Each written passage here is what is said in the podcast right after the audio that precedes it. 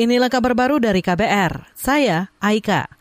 Presiden Joko Widodo mengajak dunia usaha berkolaborasi untuk mewujudkan ASEAN sebagai pusat pertumbuhan. Hal itu disampaikan Presiden Jokowi saat memimpin pertemuan ASEAN Leaders Interface with Representative of Asian Business Advisory Council (BAC) di Labuan Bajo NTT hari ini. Mari bergandengan erat menyusun agenda bersama untuk memastikan kawasan ini terus menjadi epicentrum of growth. Menurut Presiden, kolaborasi yang terjalin antara pemerintah dan dunia usaha telah membawa ASEAN mampu menghadapi pandemi COVID-19.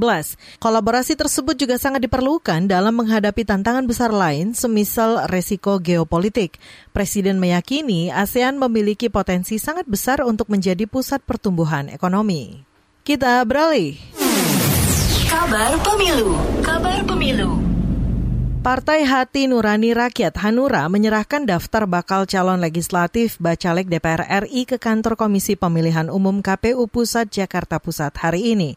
Ketua Umum Partai Hanura Usman Sabta Odang menggunakan seluruh kuota yang disediakan KPU guna pencalonan anggota legislatif di daerah pemilihan atau dapil kita mengambil nomor 10 itu menyesuaikan dalam pendaftaran ini pada tanggal 10 jam 10 tepat kita sudah berada di sini di KPU. Lantas kita diterima oleh KPU jam 10.20. Lantas kemudian kita menyerahkan daftar caleg sebanyak 580 orang dan 84 dapil semuanya lengkap.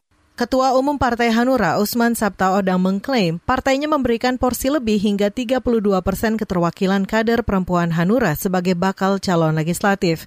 Usman menargetkan kadernya bisa memenangkan kontestasi di seluruh wilayah. Hingga hari ke-10 masa pendaftaran Bacalek Pemilu 2024, baru ada dua partai politik yang telah mengajukan, yakni PKS dan Hanura. Pendaftaran ditutup pada 14 Mei mendatang. Kita beralih ke informasi lain, Saudara. Sebanyak 970-an kepala desa dan perangkatnya terjerat korupsi dana desa sepanjang 2015 hingga 2022.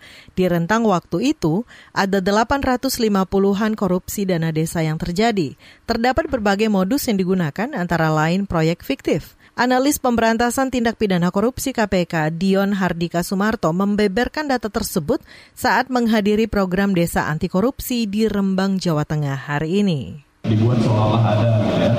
Pembangunan jalan atau apa pun gitu untuk memperoleh pencairan dari dana desa misalnya. laporan proyek fiktif juga. Seolah-olah proyeknya sudah selesai padahal belum selesai.